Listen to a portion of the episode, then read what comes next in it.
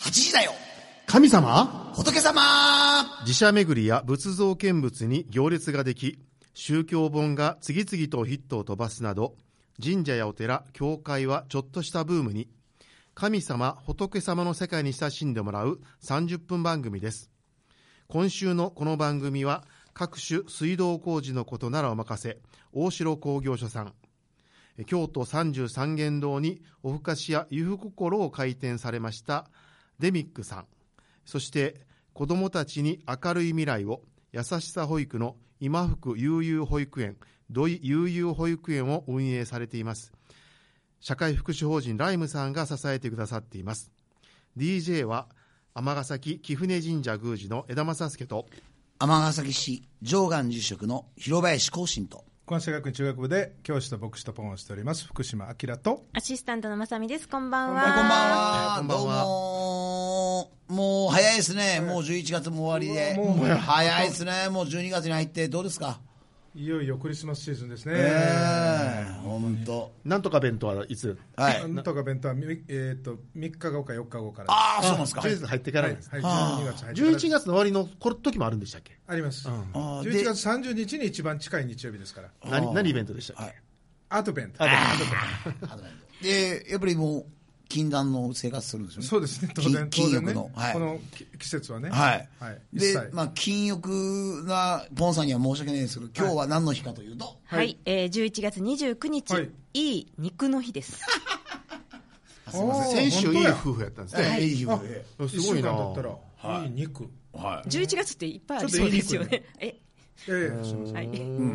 というわけで、えっと、ちょっとお肉の話を、うん食べ物の話ばっかりなんですけれども、、はいいえー、とお肉の話についてちょっとお聞きしたいんですが、うんえーキリストすいません、はいちょっとあわあわなキリスト教で受肉っていう急に来ますね、は い、すいません、あの受ける肉っていう言葉があるそうなんですけれあどりまも、すねよく言いますよね、はい、はいこれはどういう言葉英語でなんていうかご存知ですかいいえこれインカーネーショあンー聞いたことないですかインカイーネンーションカーネーションインカーネーションインカーネーションはいユーミンかなんかはのい曲にあっありたますのよは、ねリインカネーション、はいあはあはだからあの、えー聖書に、えー言葉は神であったという、まあ、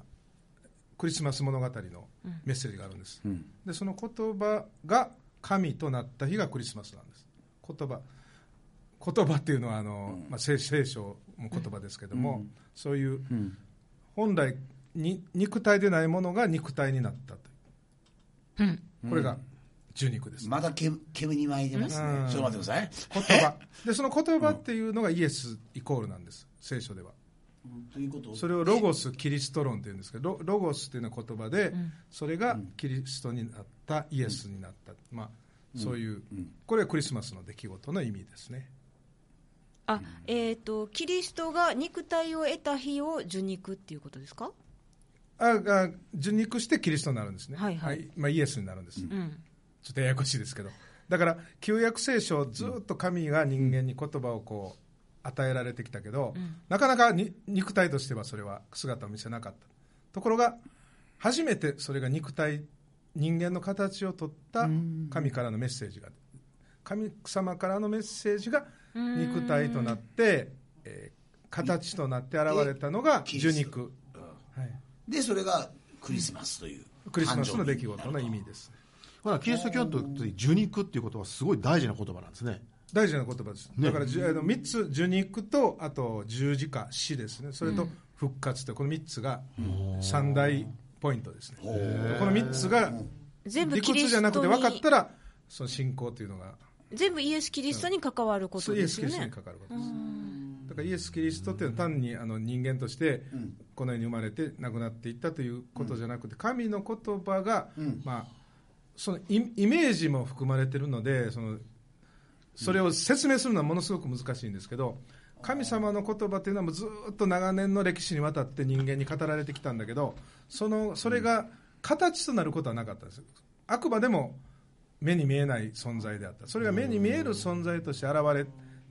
たということで人々はだからやっぱり聖書の言葉で初めに言葉ありきっていうあその初めに言葉ありきが漱石という一番最初にあって、そその同じ表現で、えー言葉が神と初めに言葉があったと、その言葉は神であったとその神というのはイエスだったという、ものすごく、まあ分かりにくくて分かったらそうかみたいなイメージの言葉です、旧約聖書のをもとに、まあ、キリストが生まれたんですよねはいいいですはいはい、旧約聖書をもとに他の宗教って生まれたんですか旧約聖書を元に元にうん他に他のキリスト教以外のものって生まれてるんですかきゅえーも元にという感じではないと思いますけども、あのイスラム教も旧約聖書を聖典として、ああそうしてなんまですすしイスラム教でも受肉はしてないですね結受肉してないです人はいない、うん肉体として現れてなはいんいですよね、、そうです、あじゃあ、え、受肉祭って言いますかね。受肉祭言わないです、あれあれあのなんだ高山山口社肉祭じゃないあ、ごめんなさい。山口あ謝肉祭、社肉祭や社っ肉祭たはごめんなさい関西。俺、受肉祭ってクリスマスで言うんかなと思って。すい社ません肉祭はお肉を食べるお祭り、失礼いたしました。すみません。これみんな、ちょっと今、受けない。でも あのキリスト教の,、あのお祭りです、社肉祭は。あはい、そうなんですかあ。のリオのカーニえバサルンクとかスギビングで。とはまた違うんですあれは感謝祭です、はい、わかりました。 収穫感謝祭ですでごめんなさい。はい、そうですか。えはいあの他のキリスト教以外の神道仏教ではそういう肉のなんかお肉に関するイベント的なものってあるんですかどうぞ教えとかお肉に関 する、お肉に関するイベント、今日あの今日というか、今日はあのまさみさんね、結構ね、ふらふらなんで、あなんか疲れておられるんですよ、うん今日やったら俺の方が進行前かな。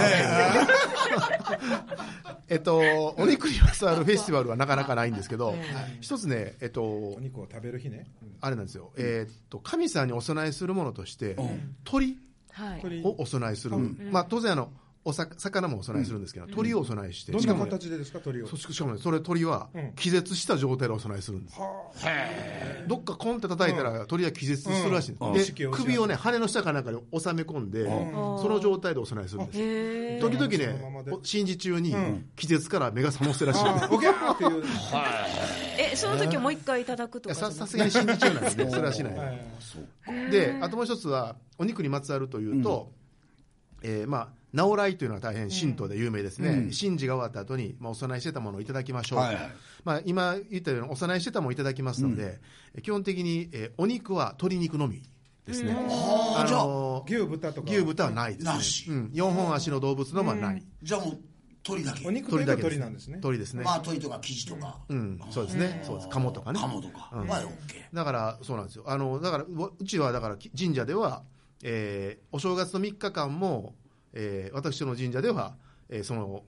豚とか牛は食べない、ああそうなんですよ、ねえあの鶏肉と肉があるとしたらすき焼きでも鶏肉で、とかね、うん、そんな感じですねー。はあじゃあもう、あの、宮司さんちの家庭は、大体、すき焼きっていうと鳥みたいな。いや普段はあのあ、 そうなん ですね。あ、わかりまあし普段はた。あすいません牛牛はいはい。はい仏教的にはどうですかいや、もうね、よく言われる。 13種56あるんで種。はいはいその中でもあの、はいじゃあどうぞ。浄土真はい浄土真まあ宗代表的なところで。 いやいやいや。いや、だからやっぱり、あの喋ら、ない基本的によよく言われるのが、いや、もう肉食べたらあかんだやろって言われますけど、バンバン肉食べてます。はい。えもう食べてはいけない時はあるんですか、別にないんいですかや、だから、それが実は精進って、はい精進料理って、そうやって、えっ、と、おさ魚や肉を、まあ、ちょっと慎もうという形で、だから面白いのが、例えばですね、あのーもうだいぶ廃れてますけど、広島の方で、まあ、一番熱心な秋元っていうところで行くと、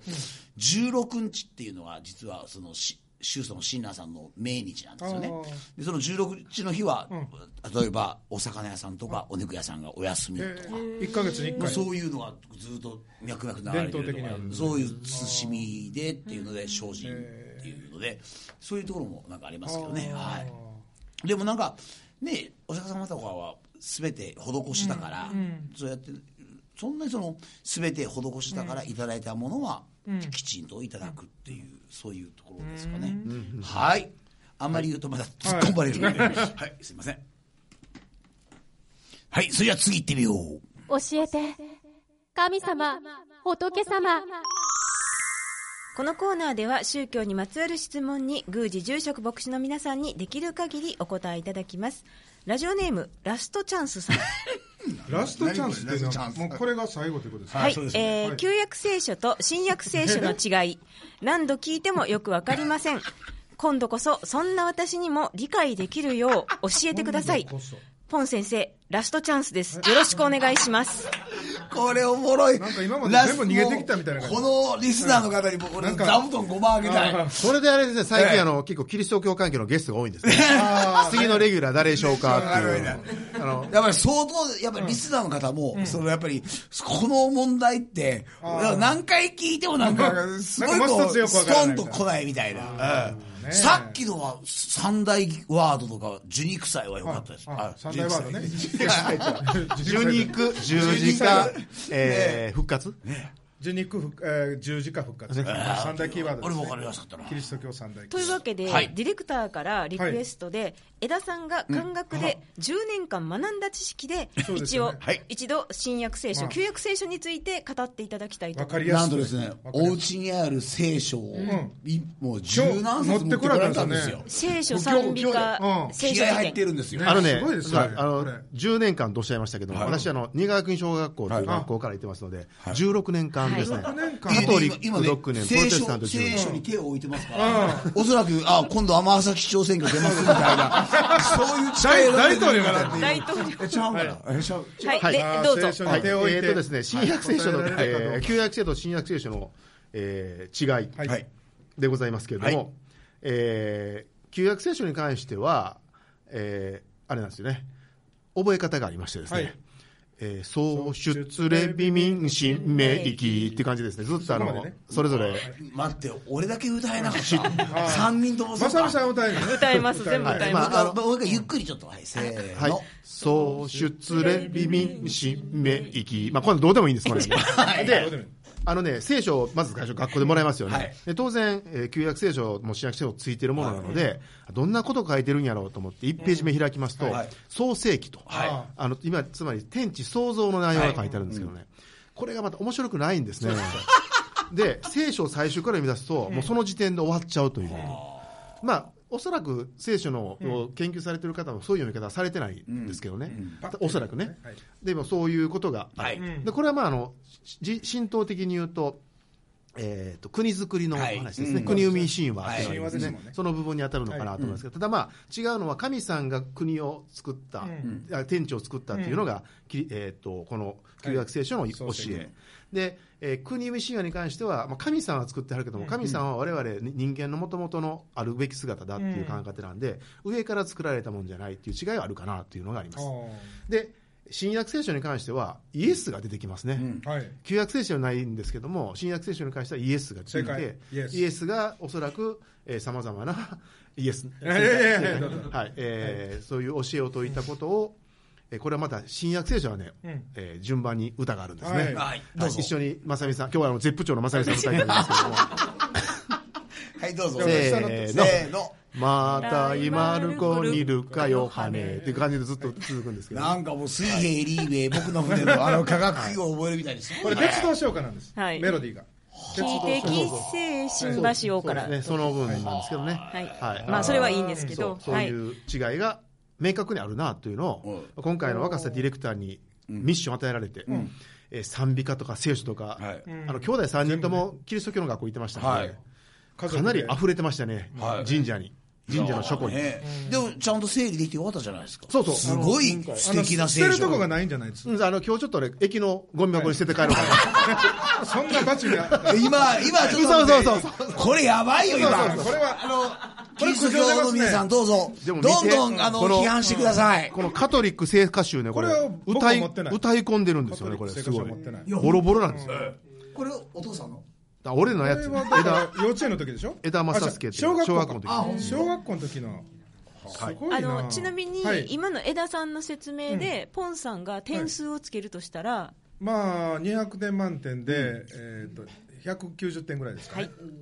でもう大体言い尽くされてたのでそれ以上の説明はいやいやないぐらい、えー専門家から改めて、はい新約旧約旧約新約聖書について、ははいいお願いいたします。。これがなかなか説明できないあの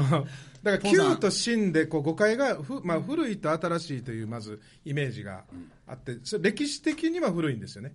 で、えー私たちが使っている西暦と言われている、まあ、キリスト暦が本当の言い方なんですけど、せんえ2017年、これ本当は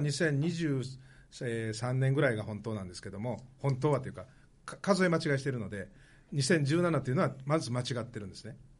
あの数え方が。で、その基準にしてるのは、さっきのジュニックという日が、えー期限ゼロ年ということなんですけど、そのさっき江田さんが言われたように、ジュニックでイエスが登場イエスが登場しているので、そこがまずターニングポイントですね。だからイエスのジュニック以降に書かれたのが新約聖書、大体、えー紀元1世紀から2世紀、一番早いので西暦51年ぐらい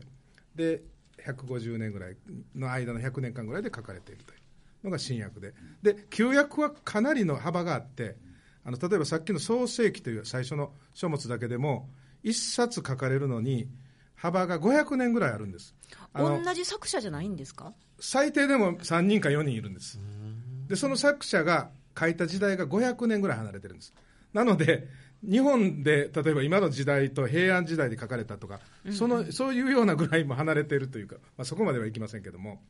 そういう書物が後でこうガス一冊になっているのでまずそれが旧約聖書なんですけどもだから旧約聖書の幅はもうあの時代的にはなかなか確定されてないですけどもでもう一回確認しますけど、はいで旧約聖書をもとに、聖書ははいえー、と信仰されている宗教は、旧約聖書の時代は今のユダヤ教ユダヤ教がそれが聖書ですね、はいはいでそのせ旧約聖書の時代旧約聖書と言わないんですけど、ユダヤ教では聖書と言いますが、その聖書の中に、まあ、予言されていた、あの救い主がやってくるでそれを待ち望んでるユダヤユダヤ教の人たちは今も待ち望んでいますがそれが受肉して実現したと考えるのがキリスト教ですね。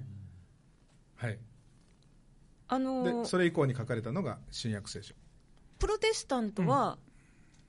とカトリックは聖書は一緒でした今は一緒になってるんです共同訳という名前で,、でかつては違ったんですでも今は世界中でそういうエキュメニカルというんですけど一緒の聖書をまず一緒にして歩んでいこうという運動がもう広がって日本でもその同じ聖書を使ってますなんで新約と旧約って言うんやろだから結局は、えだからユダヤ教の方はもう新約聖書は絶対読まないわけですね、だから聖書読まない読まないというかあの、まあ、認めてないというか認めてないというか、はそういうことですねで、はいキリスト教のはいその、カソリックプロテスタントの方々は、旧旧約も新約も両方が聖書ですでが聖書、はい、一つが。ワンセットです。だからどちらかではないんです。どちらもなかったら成り立たないはという考え方です。で、はいすいませんどなたが書かれたっていうのはもうタブーなんですかあ、あのー分かってるのは、あの、前回の放送でもありましたけど、パウロという一人の人物がはい書いた手紙は、新約聖書の中にはい残っているので、その作者は分かるんですけども、あとは、あのー福音書と呼ばれている4つあるんですけども、それも冠になっている人、マタイ、まさっき4人出てきましたけど、その4人の名前を借りて、おそらく、えーグループで書いたんだろうと。一人が書いたとは思われてないです。あの聖書に書かれてることってリアルタイムじゃなくて、はい後から伝承的にそうあでするいは言葉悪いですけど、はいあの想像的にあのいわゆる話がいくつもあってそれをこうまとめたのが聖書、伝承をキリストに対しての、ま、伝承を伝承まをとめたのまとめがて新約聖書、あ新約聖書全体じゃなくてそれ福音書っていうんですけど、はあはあはあ最初の4つは特に、まあ、最初の5つまでですけども、えーそういう、まあ、伝承をまとめてであの手紙は一人の人がま自分の記憶をたどったり自分の思いをまとめているという、あはいあれお経もそうなんですよね、うん、結局はお釈迦様が書いたんじゃなくてお釈迦様の弟子説たちがね法を弟子たちがそうですね集まってうんそして同じことだと思いますだから尿税が門とかが門尿税から絶対お経始まるんですよ、はいお釈迦さんそしたらお経読んでないのでおおお経っていうのは、お釈迦様の説法を弟子たちが集まって、ぼお釈迦様が亡くなった後に、でそこでお経が作られるああほらお釈迦さんだはから第一血獣っていうんですよ、一番初めの会議お釈迦さんは読んでないねを、そうそうそうそうそうそうそうそうでだから行政側もんって、うんうんああのね、あのーキリスト教キリキリストイエスイエスキリストは人は聖書旧約聖書の特にねさっき5つ出ましたよね創出レビミこれ立法って言うんですけどこの5つはかなり本人の言葉の中に出て創くるんで世す記出エジプト記、えーレビ記はいレビミンミン民数記えーそうそう民数レ記ビミ 新明記ね明記教えてあげようか新明記レビ記と真ん中のレビ記と新明記が一番イエスが引用している書物なんであすーこの2つがうん、じゃあキリストの認識は、えー旧約聖書の教そうですそうでえすはいははははい。はいえ、イエス様は新約聖書は当然読んでいません、読んでない読んでません、あの自分のことについて書かれているのでで、しかもそれを俺自分の作れとも言ってなはいい、んですね、で作れたもので、最初に書かれたのが、まあ、一番早くて紀元51年ぐらいで、イエスが亡くなっているのが紀元30年前後なので、あ亡くなって大体20年ぐらいした時に初めて、新約聖書の一部が書かれ始めた、あーでそれから大体100年ぐらいかけて、あの新約聖書が誕生していくという流れになってきますす。すごいね、あのにな日本人の大方は、例えば旧約聖書、新約聖書だったら、旧約がカトリックで、新約がプロテスあタのントよとか、くそん僕なはイあのメージ昔しかはなあいのの旧教新教って言ってたんですよあねあそれとごっちゃそれとごっちゃになってるねまでなってね今はもうそういうことは言わないんですけどね旧教新教って英語でなんて言うんですか旧約聖書ってオオールドテスタメントテスタメントってや約束という契約という意味であああ古い約束とでニュニューーテスタメントテスタメントはいだってもう宗教のね英語英語の訳すのもね、レリジョンですかはいらね、はいはいもうね最悪ははいいはいはいはいはい、不十分なんか申し訳ありませんすいません分かったようでは、はいあのまたやりたいと思います、はいぜひはいそれでは次行ってみよう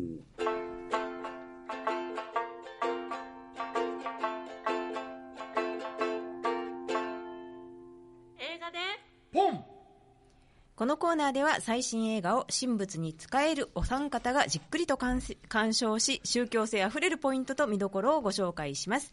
今週ご紹介する映画はこちら「悪魔払い聖なる儀式」世界的大ヒットを記録した映画「エクソシスト」はフィクションではなかった悪魔に疲れた者を助けようとする現代の神父の姿に迫った禁断のドキュメンタリー作品えーこちらですねベネチア国際映画祭でオリゾンティ部門最優秀作品賞受賞という、はい、作品です、えーこちらの映画は実はポンさんしかそうなんです見ておられないので、えーまたポンさんからあらすじをお願いいたします、はい、大きなあらすじしか言えませんが、はいあのーこの映画ですね、一番さい最初のあ、途中かな、こんな言葉が出てくるんです、人の行動が悪ではなく、悪が人の行動を乗っ取るのです。でこれあのキリスト教の聖書でもよく出てくるんですけども、あの人に悪霊が乗り移るという、そしてイエスがその悪霊を追っ払うという、それが癒しというそのは形と全く同じ形が現代においてもこの神父さんが悪魔払いという形で人々のそういう乗り移ったとされる悪魔を、まあ除霊というかそういう形にされてるドキュメンタリー映画でちょっとこれは90分あるんですけども全部見るともうかなり胸が重いもうずーっとそのシーンばっかりが出てくるんです悪魔払いして悪るシーン魔払いしてるシーンが、えーだから悪魔に乗り移ったとされる人がもうこれ演技なのかと思うぐらいのあの、まあ、体の動かし方とか、で特に気になったのがその目つきが全く変わるんですよだからやっぱり禁断のドキュメンタリーなそうでんですすね、ねかなりそのき気合を入れてみて、 あのまあ、という、本当にリアル、でもこういう世界というか、こう現実があの今、かなり増えてきているという映画の最後の、一番最後のところに、そしてこの悪魔払い、エクソシストと呼ばれている人たちのが、もう今、えー自分たちの教会にそういう人がたくさん相談に来るので、なんとか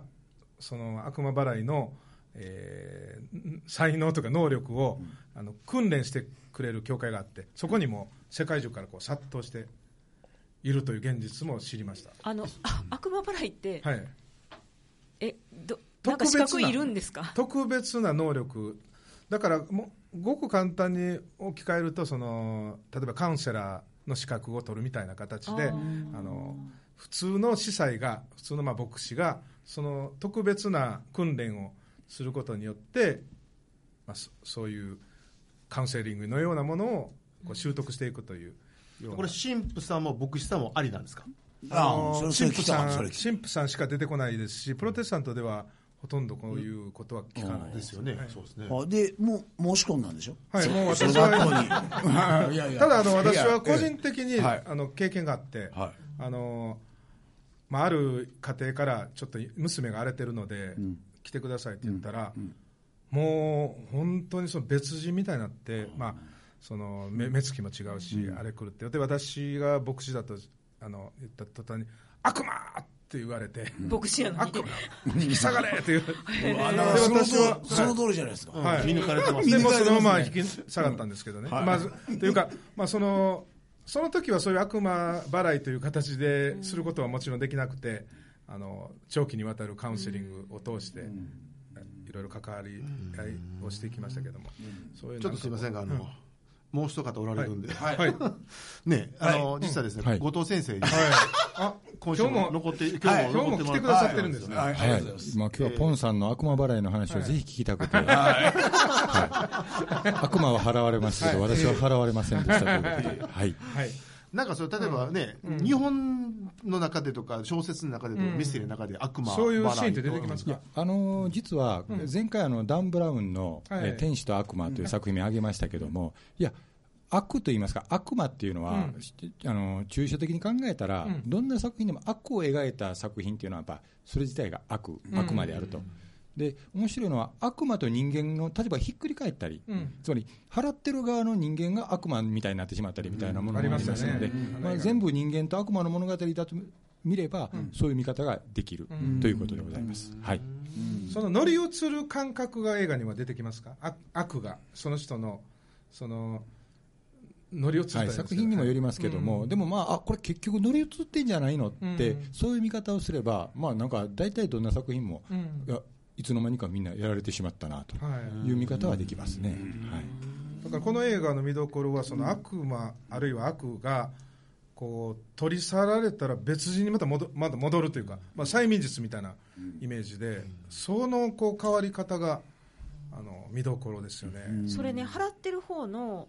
えー、と悪魔払いするエクソシストの人たちは、それ払った悪は自分に返ってこないんですか、返っんてやころないですねなんかマイナスなカウンセリングとかもしてても、結構疲弊するって聞くんですけど、そういうのはないんですか、話題になった映画の「エクソシストは」ちょっとそのやってる悪魔払いの人も危ないみたいな面白いところがありますね。 40年ぐらいは前の映画でね、はい40年ぐらいあのね、神主さんでもね、おられるんですよ、あ時々こういうことを、さあれて悪る魔払いという表現はしませんけど、えーこういう、なんていうか、わ体についた悪いものを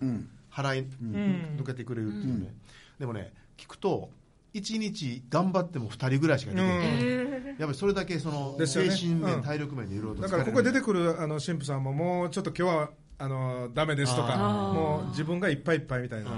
あのでもうなんていうかそこ茶化しながらあんたのは治ってますみたいな感じのもう自分で治しなさいとかちょっと邪魔くさいようなあの追い払い方のシーンも出てくるそうはいえー悪魔払い聖なる儀式は大阪ではシネリーブル梅田で公開中全国の劇場でも順次公開されていくようですのでホームページでご確認くださいありがとうございました、結局、後藤先生のあの最後の締めが良かったですね、そうですねこれかわらりやますかった毎週追ってもらって、最最後後ののもう最最後後のの僕はもう、最後の5分かポらンさんとテレコで出てもらっていいですかはい交代でね今なんかあれですよ下克上宣言してましたね乗っ取られましたはい、えー今週のこの番組は大城工業所さん、デミックさん、社会福祉法人ライムさんが支えてくださっています。はいいや本当ご先生ありがとうございましたありがとうございましたね突然にもかかわらずはいそれじゃあもう実現に向けて頑張りましょう、そうですねはいポンさんお疲れ様でしたお疲れましたもうそれでは来週水曜夜8時にお目にかかりましょう受肉ですよ、8時だよ神様 仏様 えー、ということを忘れてしまいましたけどもあの悪魔払いが必要な方どうぞ、えー私までお電話ください、えーいつでも駆けつけますもうちょっとしたらですけどねもう資格まだないので資格取ってから行きますので頑張ってます